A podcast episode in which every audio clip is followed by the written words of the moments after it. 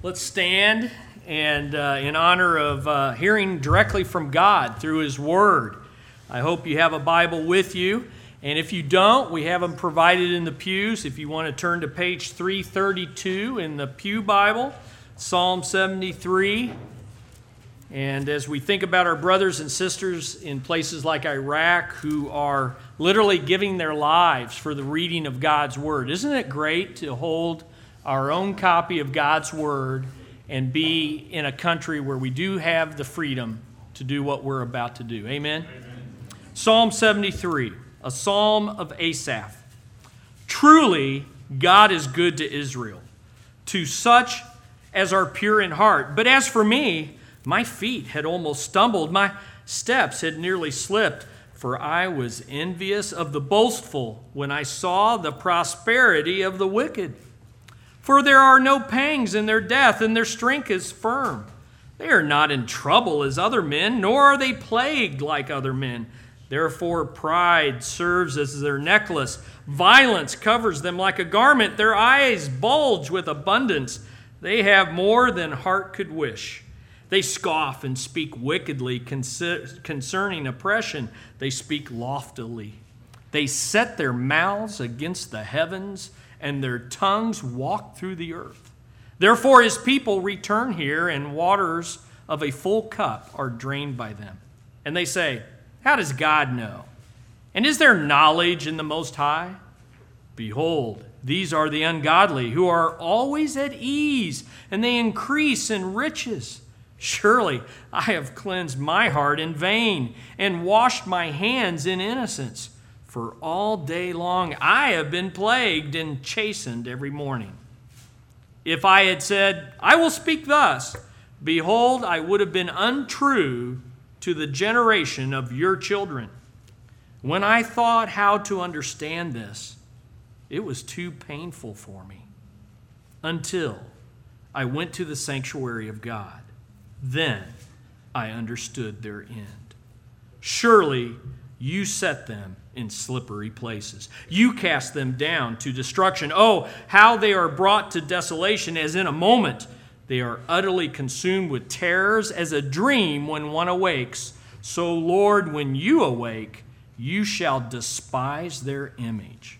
Thus my heart was grieved, and I was vexed in my mind. I was so foolish and ignorant. I was like a beast before you. Nevertheless, I am continually with you. You hold me by my right hand. You will guide me with your counsel, and afterward receive me to your glory. Whom have I in heaven but you? And there is none upon earth that I desire besides you. My flesh and my heart fail, but God is the strength of my heart and my portion forever. For indeed, those who are far from you shall perish. You have destroyed all those who desert you for harlotry. But it is good for me to draw near to God. I have put my trust in the Lord God that I may declare all your works. Let's pray. Father, we are humbled and hopeful in hearing you speak to us through Psalm 73. And Father, we are perplexed. We are often discouraged by how it seems that wickedness is unleashed without consequences. And as we think of our brothers and sisters around the world, especially those that are in Iraq, we, we are confident that they are thinking some of these same thoughts. Father, help us now as we are in your place.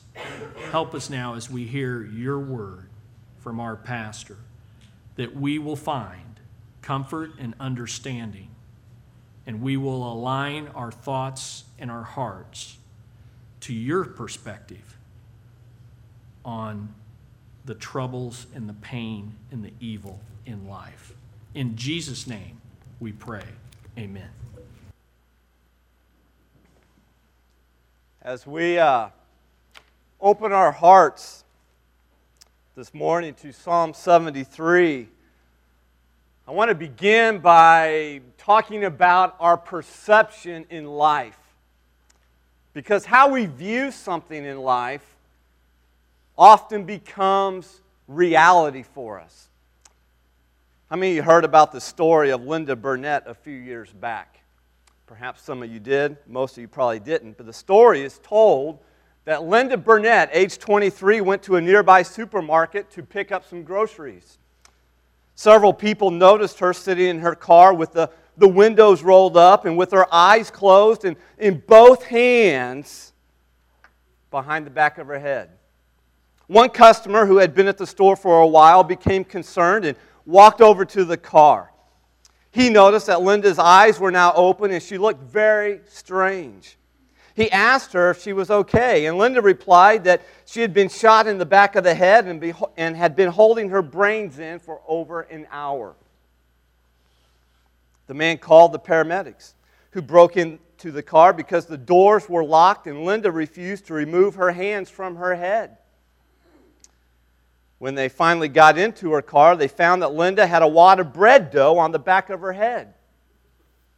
Apparently, a Pillsbury biscuit canister had exploded from the heat, making a loud noise that sounded like a gunshot, and the wad of dough hit her in the back of her head. When she reached back to find out what it was, she felt the dough and thought it was her brains. She initially passed out, but quickly recovered and tried to hold her brains in for over an hour until someone noticed and came to her aid. How many are wondering if that's a true story? How many think that's a true story? How many think, no, if you go to snoops.com, you'll find that it's not a true story? Or Snipes, whatever it's called. What's it called? Snopes. Snopes, I'm sorry. Snopes.com. Not a true story. But it, it provides the illustration nonetheless. It's a rather humorous example how our perception of reality can affect our response to reality. In a digital age of CGI or computer generated imagery of our movies and videos nowadays, it's easy for us to kind of get out of touch with what's real. And when we lose our perspective of reality, we can say some things, we can even do some things that seem pretty crazy. We can even begin to lose our grip on the reality, on the truth of God's Word, on God's tr- goodness to us. We can doubt the very goodness of God that we looked at last Sunday in Psalm 74, I mean Psalm 34, where it says, Taste and see that the Lord is. How many were here last Sunday? Taste and see that the Lord is good. And we can begin to doubt that truth about God. Perhaps you've lost your spiritual equilibrium as a result of some faulty perceptions. And now, in order to find some spiritual stability, you need a reality check. Well, one of the best Psalms that we can turn to, one of the best Psalms that, that we can look at and study to get our perception back in line with reality is this Psalm right here, Psalm 73. This Psalm, you may have noticed, as Chris pointed it out in the introduction of the Psalm, is a Psalm that is written by a man named Asaph. Like, who in the world is Asaph? Asaph was a godly man who led one of the temple choirs during the days of King David. In fact, we could kind of say he was one of the worship leaders in the Old Testament. In other places of the Bible, it tells us that, that Asaph was commended or appointed to, to crash the cymbals so we could also say he was one of the drummers of the Old Testament. He's a worship leader. Yet, in spite of all this, Asaph is ready to pack it all in. He's ready to quit. He's ready to walk out on God. There was a time in his life when he almost did that. When he almost walked away from it all, when he almost walked away from his faith in God because his perception of reality was mixed up. And so, this psalm, what I love about this psalm, it's very real, it's raw, it's authentic, it's honest. It's an authentic look into the heart of a man who felt his faith slipping away when he couldn't make sense out of an age old question that's still being asked to this very day. coming up on the screen, if you want to follow in your notes, you'll notice that question. An age old question is this How can a good God allow the righteous to suffer and the wicked to succeed? We may phrase that question in different ways, but it essentially comes down to this. This is a question that most of us, if not all of us, have asked at one time or another. This question has puzzled saints, it has pleased skeptics over the centuries. We live in a world that likes to keep score. You look around, and we can always find people who seem to be scoring better than us when it comes to a better job, a better house, better health, better family, better connections, and fewer problems. But what got Asaph messed up here is not that people succeed in life, it's that wicked people are succeeding in life. People who, who don't give a rip about God, people who reject God, these are the people who, who live for themselves apart from God, and they seem to be succeeding in life. This is Asaph's problem. But there's something deeper that's going on within his heart. There's something deeper that's bothering him here as he works through his problem. It's not just the success of the wicked, it's that all too often the wicked succeed and the righteous suffer. And from our point of view, that stinks, right? I mean, let's just be honest. That stinks. Because if we really are God's people, if we really are trying to fulfill His will, do His mission, if God really loves us like He say He does, then why does He let the wicked succeed while the righteous suffer? That's a very troubling question. What possible good could be served by allowing this apparent inversion of justice in the world in which we live. Sheldon Van Vanauken frames the issue this way, and I quote his words If only villains got broken backs or cancers, if only cheaters and crooks got Parkinson's disease, we should see a sort of celestial justice in the universe. But as it is, a sweet tempered child lies dying of a brain tumor. A happy young wife sees her husband and child killed before her eyes by a drunken driver, and we soundlessly scream at the stars, Why? Why? Who hasn't been there? Who hasn't asked that before? Let's be honest, this perception of reality can cause a crisis of faith within us, just like it did for Asaph. You see, a crisis of faith can occur when what we see in life collides with what we know about God. We might assume that Asaph's problem here is simply theological. What I mean by that, he just needs a better understanding about God. And then he would be okay. However, he would have received an A plus on his theology exam with what he says about God in verse 1. Did you catch it? Look what he says about God. Truly, God is good to Israel, to such as pure in heart. That is a true statement about our God. We saw that last Sunday in Psalm 34. Taste and see that the Lord is good. Over and over throughout the Psalms, the, the writers are attributing and talking about the goodness of God. Asaph here theologically knows the truth about God. And he begins with that premise but then life happens to him. Bad stuff happens to godly people, and good stuff happens to the wicked. And what we see in life now collides with what we know about God. And the result is a crisis of faith occurs within us. We begin to doubt within our own hearts the very goodness of God. And this is what's happening in Asaph's heart here. In fact, notice how he expresses his crisis of faith in verses 2 through 3. He says, But as for me, my feet had almost stumbled, my steps had nearly slipped. In other words, he almost walked away. He almost chucked it in and gave up on a good God, gave up on a God that he knew and once believed in and just walked away from it all because what he was seeing in life did not match up with what he knew about his God. In the seemingly stuff that he saw, he couldn't handle, he couldn't reconcile it. Can you identify with that a little bit? Can you identify with Asaph here? This was a big time crisis of faith for him. He looked around and what he saw collided with what he knew. And it shook him to the core, so much so that he nearly fell spiritually. However, however, Asaph worked through his crisis of faith.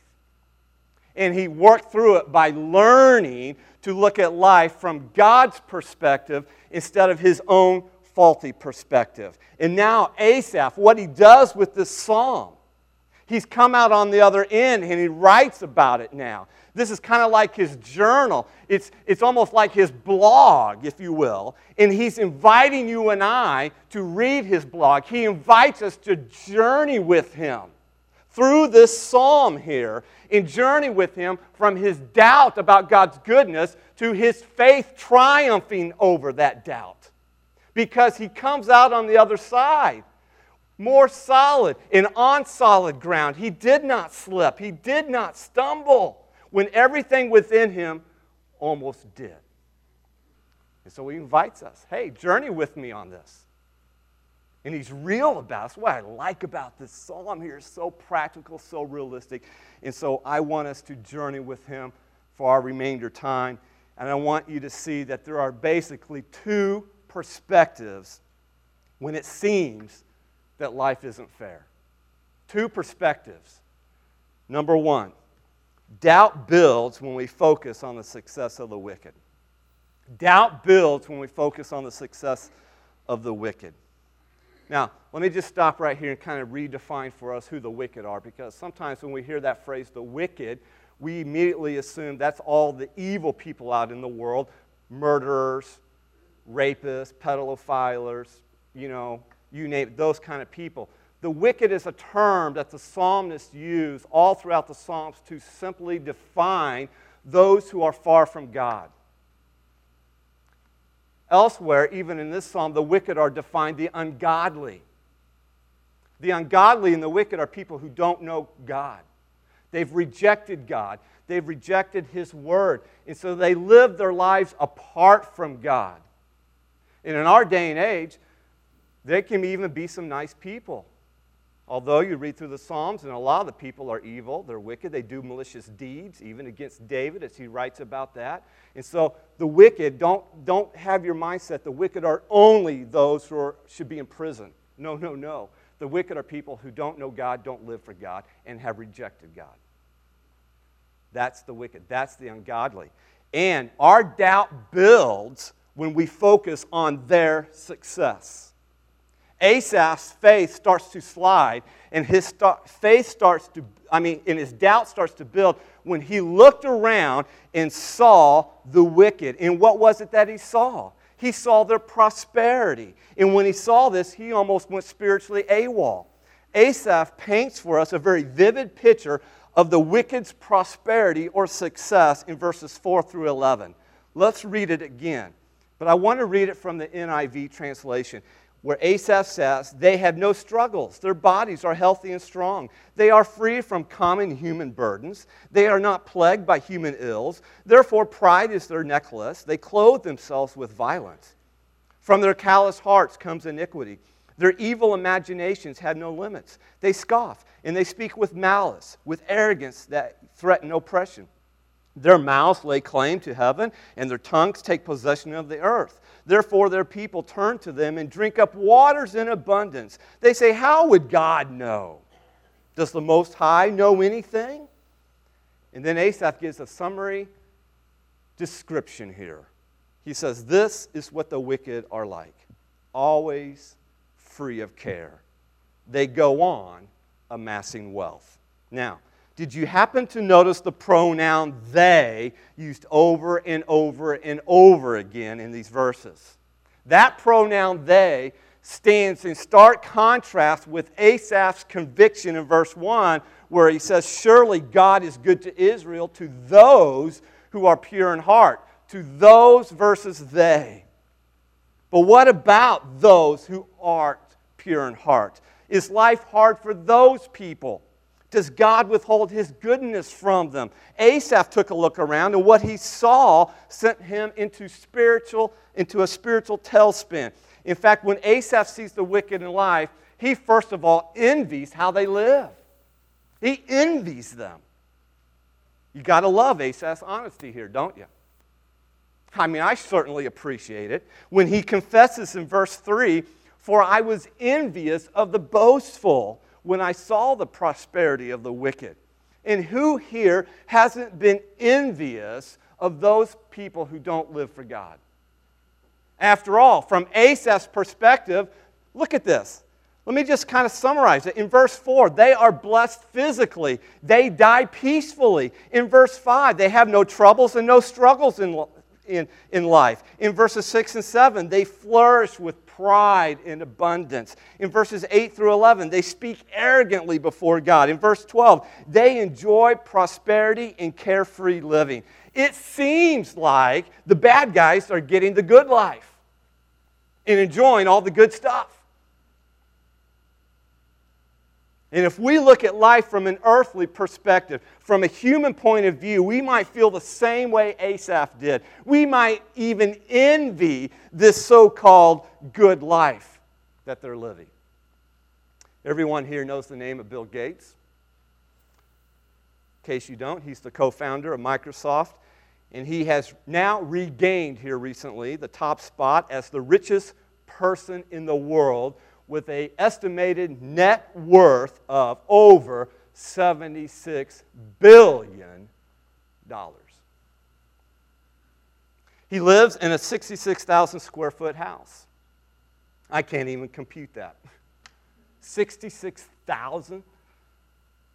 His charitable giving has made him one of the most generous people in the world, but don't expect him to donate a penny to any religious organizations or churches.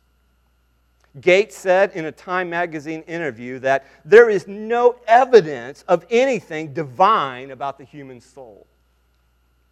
Just in terms of allocation of time and resources, religion is not very efficient, he says. Gates told Charlie Rose in an interview that the specific elements of Christianity are not something I'm a huge believer in. Looking at life from an earthly perspective only, we might easily wonder, we might question why is Bill Gates blessed with billions and I'm blessed with unpaid bills? Why does, why does God bless the ungodly with the lifestyle of the rich and famous while the godly live the lifestyle of the poor and nameless? Why is that? As Asaph pondered what he saw with his eyes in life of the wicked, he then begins to regret how he lives. He not only envies how they live, he regrets how he lives. Asaph seems to hit bottom, and he questions now whether it's even worth it to live for God, whether it's worth to live it, worth living a godly life. Look what he says in verses 13 and 15. Surely I have cleansed my heart in vain. How many have thought that every once in a while? When you give of your time to serve the Lord in our church or in the community, when you write out your giving or you go online to give to the church, you're like, is it paying off? When, when you sacrifice for your family to serve the Lord, to lead your family to serve the Lord, when you take the ridicule at work, or when you stand up for Christ and nobody gives you the time of day, you wondered, where's the payoff? Where's the reward, God? I thought you loved me. He goes on. He says, I Surely I have cleansed my heart in vain and washed my hands in innocence, for all day long I have been plagued and chastened every morning. If I had said, I will speak thus, behold, I would have not. I would have been untrue to the generation of your children. In other words, Asaph is saying, I have pursued godliness in vain, and I have suffered constantly in silence. And as a result, Asaph is starting to believe there's no advantage to living for God.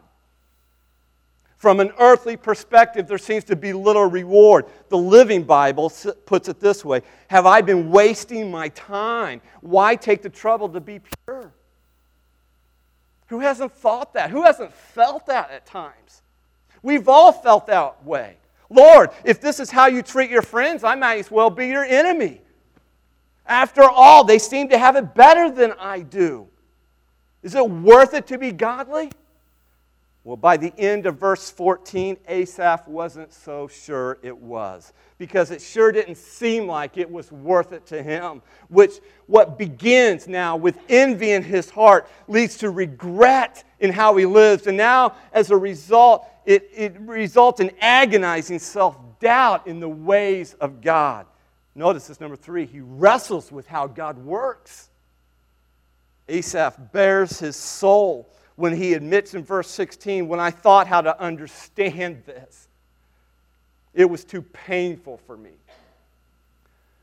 Or it was literally too troublesome in my eyes with what I was seeing, what I'm trying to reconcile.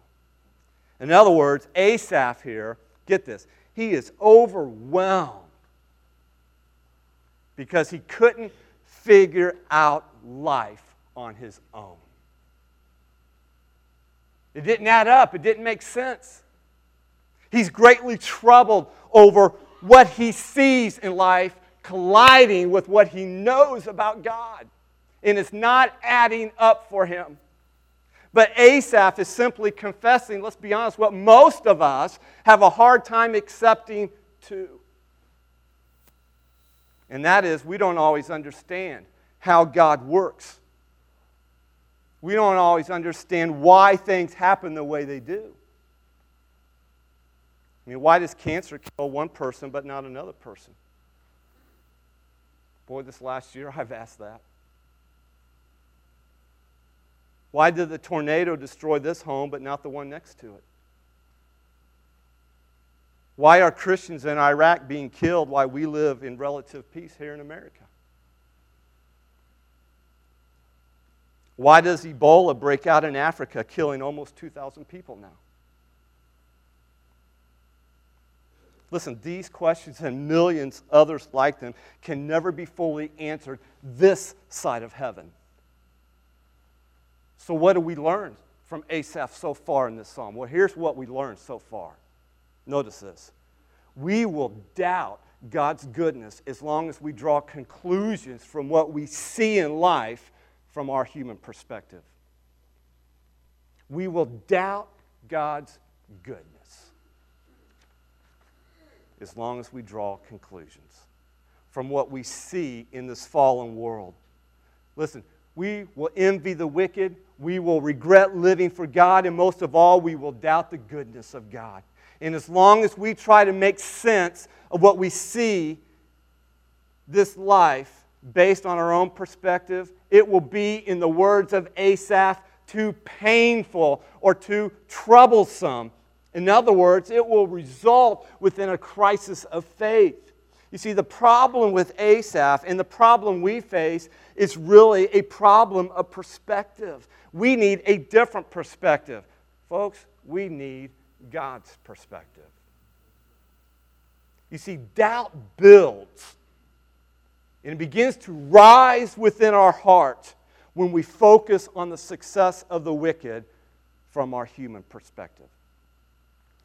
But Asaph shows us here, number two, that faith triumphs when we focus on the goodness of God.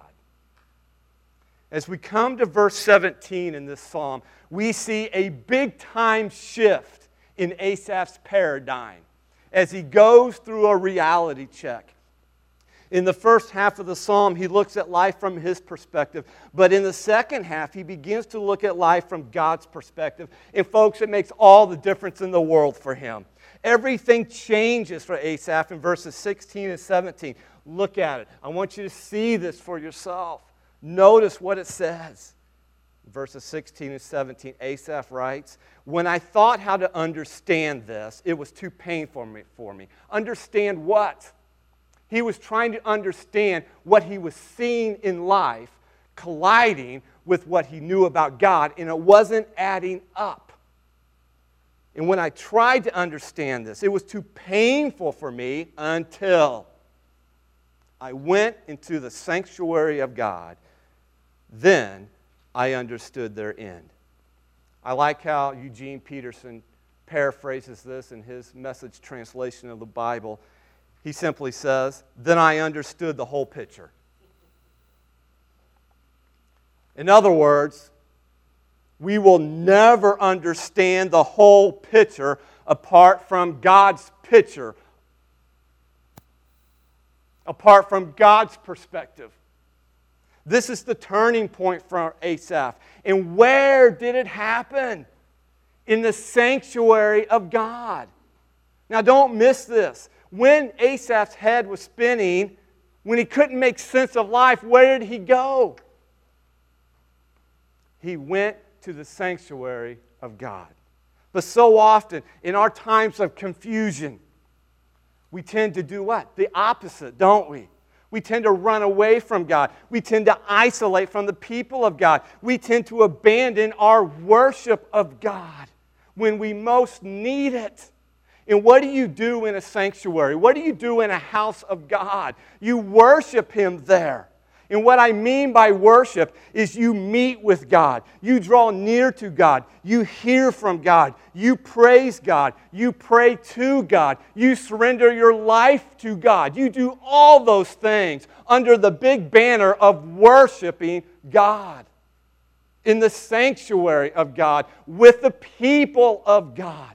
Do you see the importance of worship? especially corporate worship with the family of God, even when we don't feel like it. Because let's be honest, there are times when we don't feel like coming to church and worshiping Him, especially when we're in this state of mind about reality. But the turning point for us, as it was for Asaph, begins in worship. Why? Well, notice this in your notes because worshiping God clarifies what we see in life from God's perspective of eternity. It gives us clarity, it clears the way the fog. It's in worship that we begin to see things differently. Notice this quote in your notes by Roy Clements. Listen to what this pastor writes. He says, Worship puts God at the center of our vision. It is vitally important because it is only when God is at the center of our vision that we see things as they really are. In other words, it's only when we focus on God in worship that everything is put into proper perspective. And what takes place in worship, listen to me, what takes place in worship is not leaving your life behind. And what I mean by leaving your life behind, your struggles, your problems, your troubles, your trials, the realities of your life. Asaph didn't leave that behind we came into the sanctuary of God. No way. We don't leave our life behind. What we do instead is we bring it before God. We, in other words, we bring what we see in life. And what we see is our troubles, our trials. We see other people, all this junk and chaos in our world, and seeing it now as God sees it. And how does God see it? Get this from eternity's perspective. That's key. And eternity places the success of the wicked and the suffering of the righteous in proper perspective. Listen to me. Without eternity's perspective, our minds fill in the missing gaps. We draw our own conclusions, and they are oftentimes not complete. They're insufficient, they're inaccurate. But with eternity's perspective now in our minds, in our hearts, our envy of the wicked success melts into a godly grief and a holy horror because we begin to understand their end and we don't rejoice in their end. It's not like we are at a Chiefs game and after they demolish their opponent, they've taken them down and we like rub it in their face. No, no, we don't rub their end in the wicked's face because we begin to understand what their destiny is. We're broken by it. We're burdened by it. In fact, this is what happened to Asaph. Look at it. When Asaph sees the Lord in worship, he remembers the wicked's future. That day in the sanctuary, Asaph got a renewed glimpse of a truth that he had forgotten. He remembered something that changed his whole perspective of the wicked when he writes in verse 17, Then I understood their end. This is so key. Do the wicked prosper? Yes. Absolutely. For now. But what about later? What's going to happen to the wicked later? Asaph tells us their destruction is coming. For a moment, they seem to be living the quote, good life, but soon enough, the wicked will come, folks, to a very bad end. And that should bring a godly grief to our souls and a holy horror to our minds. Look how Asaph describes the wicked's ultimate destiny. In verse 18, he says, Surely you set them. He's speaking of God here. God, surely you set them in slippery places. You cast them down to destruction. In verse 2, Asaph felt, felt like he was slipping away, but now he recognizes that God will cast them down to destruction. And, folks, this destruction is not temporal, it's eternal. In fact, it's eternal judgment in hell. Verses 19 and 20 says, Oh, how they are brought to desolation as in a moment. In other words, it will be unexpected. They are utterly consumed with terrors. As a dream when one awakes, so Lord, when you awake, you shall despise their image. These verses here warn us that the wicked are living a dream now that will eventually turn into a nightmare. And we need to be broken by that. Judgment day is coming for the wicked. And instead of being envious of the wicked's success, we should remember the wicked's ultimate destiny is destruction, and our hearts should break, not envy.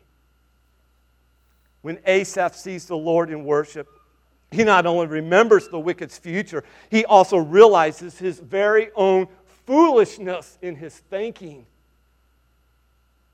Asaph realizes that he needs God's grace as much as the wicked need God's grace. Because in the end, listen to me, God's grace is the only difference between the wicked's destiny and the destiny of the righteous.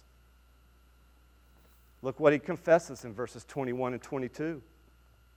He says, Thus my heart was grieved, and I was vexed in my mind. And then he confesses, I was so foolish and ignorant. I was like a beast before you, Lord. One Bible version puts it this way I was totally ignorant, a dumb ox in your very presence.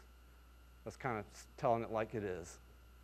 How quickly envy and bitterness can corrupt the heart, it can blind us, it renders us senseless and ignorant like a brute beast that has no concept of eternal destinies. Animals live in the moment. But when Asaph sees God in the sanctuary, he also rejoices in God's faithfulness to him. I love the first word in verse 23. It's nevertheless. Because after confessing his foolishness, Asaph immediately rejoices in God's faithfulness. Look what he writes in verses 23 through 26. He says, Nevertheless, I'm continually with you, Lord. You hold me by my right hand. You will guide me with your counsel, and afterward receive me to glory. Whom have I in heaven but you? And there is none upon earth that I desire besides you. My flesh and my heart fell, but God is the strength of my heart and my portion forever. No wonder Asaph rejoices. We ought to be rejoicing as well in God's faithfulness. Did you catch all that God's doing for him? He says God holds him, God guides him, God will glorify him, and God is good to him. Listen, what do the wicked have that can possibly match that? What can equal the goodness and grace of God in our lives? How much is it worth it to know that you will someday be with the Lord forever in glory? In his sermon on Psalm 73 here, Robert Rayburn put it this way The wealth of the wicked means nothing. They have nothing. Without God, without forgiveness, without heaven, they have nothing, he says. With God, We have everything and always have everything, no matter the outward circumstances of our lives. Listen, it's a grand thing to be a Christian today, now, and when you die. If you know Jesus Christ as your Lord and Savior, listen, the best is still yet to come. So much of what we scratch and claw for in this world today won't mean a thing when it's all said and done. Because in the end, when it is all said and done, get this, notice it on the screen. It is bad to be far from God, but it is good to be near God. Look what Asaph writes in verses 27 and 28. This is his conclusion to the matter here. He says, For indeed, those who are far from you, Lord, shall perish. You have destroyed all those who desert you for harlotry, but it is good for me to draw near to God. Asaph's search here has ended. He almost slipped, he almost walked away from God in his faith, but now he's back on solid ground. He began this psalm with a core truth about what he knew about God. And that truth is God is good. And God is good all the time. And all the time, God is good. But then he looked around and what he saw in life collided with what he knew about God. And it caused a crisis of faith within his heart. And at that moment, he had a choice. What am I going to do about it? I can either walk away from God or I can turn to God.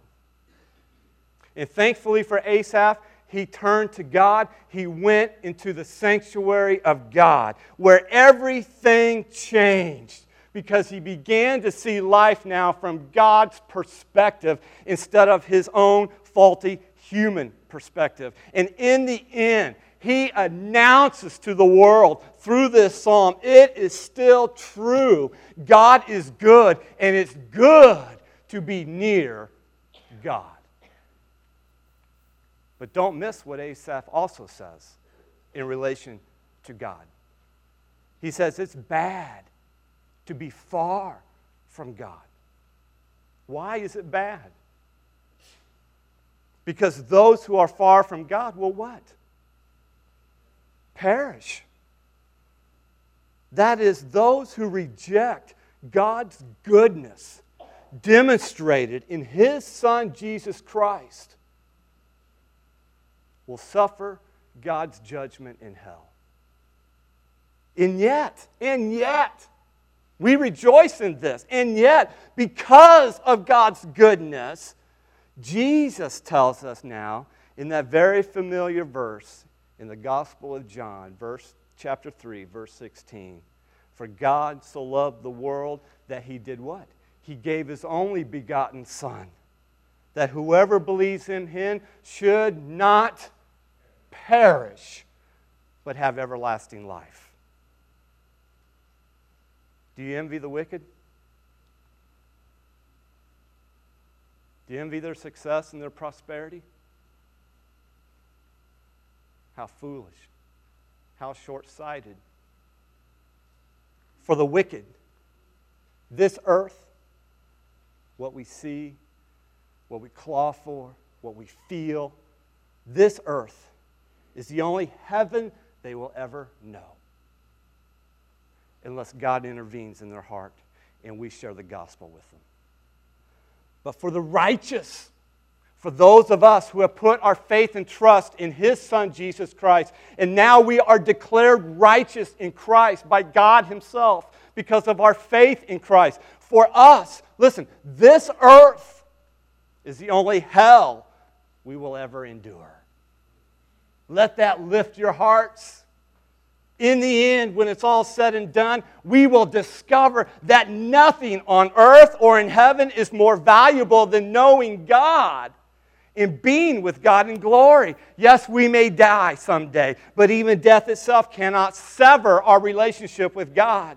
And when we put our coming glory with God on the scales of eternity, the passing prosperity of the wicked will amount to nothing at all. To borrow a phrase from Jonathan Edwards, the godly have a better portion even though all they have is God. So, how should we respond to this great psalm, this raw psalm, this authentic psalm? How should we respond to this? We should respond just like Asaph did. We should, first of all, trust in God's goodness. And then we should tell others about God's greatness. Asaph concludes his journey from doubt to faith with one of the greatest personal mission statements of all time at the end of verse 28. Look at it with me. Listen, young people, teenagers, you people in your 20s and 30s, if you want a life mission statement, make this one your life mission statement. You claim Psalm 73 here, verse 28, as your life verse, like Asaph did. Look what he writes. He says, I have put my trust in the Lord God that I may declare all your works. Can you say that? Can you say with Asaph, I have put my trust in the Lord God? If not, folks, listen, don't leave here this morning without doing so. We're going to have a response time where the praise team sings and we bow our heads, and it's an opportunity for you to pray to God. It's an opportunity to re- you respond to what God is speaking to you in your heart. And perhaps you need to pray today of putting your faith and your trust in God today. Express that to Him. God, I need you. I need your Son, Jesus Christ, to be my Savior and Lord for my salvation. The Bible tells us that if we draw near to God, God will draw near to you. Run to the cross, run to Jesus Christ. Trust in the goodness of God through Jesus. And then tell others about God's greatness. Listen, don't let envy devastate your witness. Because envy is the enemy of our evangelism so many times. Instead, Remember the eternal destiny of those far from God and let that motivate you to tell them about Jesus Christ. Listen, let me ask you a couple of questions here as we close. Who's the last person you shared Christ with?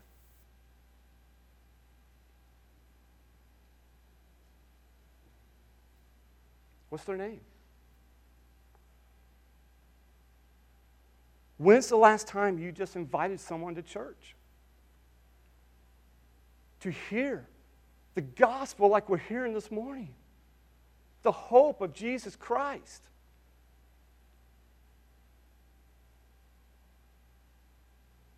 Listen, yes, we want to rejoice in the goodness of God in our lives, but we should be broken about the destiny of those who are still far from God. And it should motivate us to speak, to invite, to say something. The gospel's not just for us, it's for the whole world. Is it not? If it's changed your life, it can change somebody else's life. Let's pray.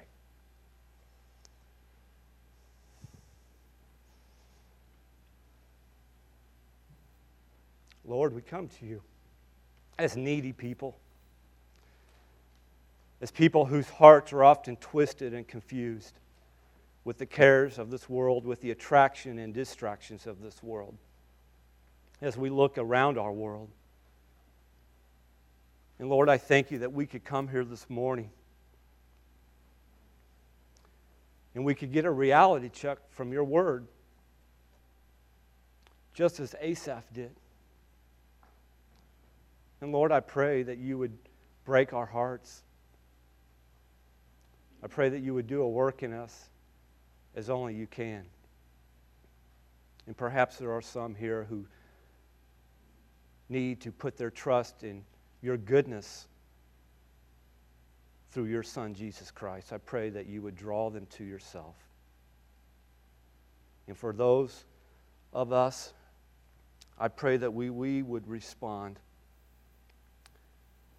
like Asaph did.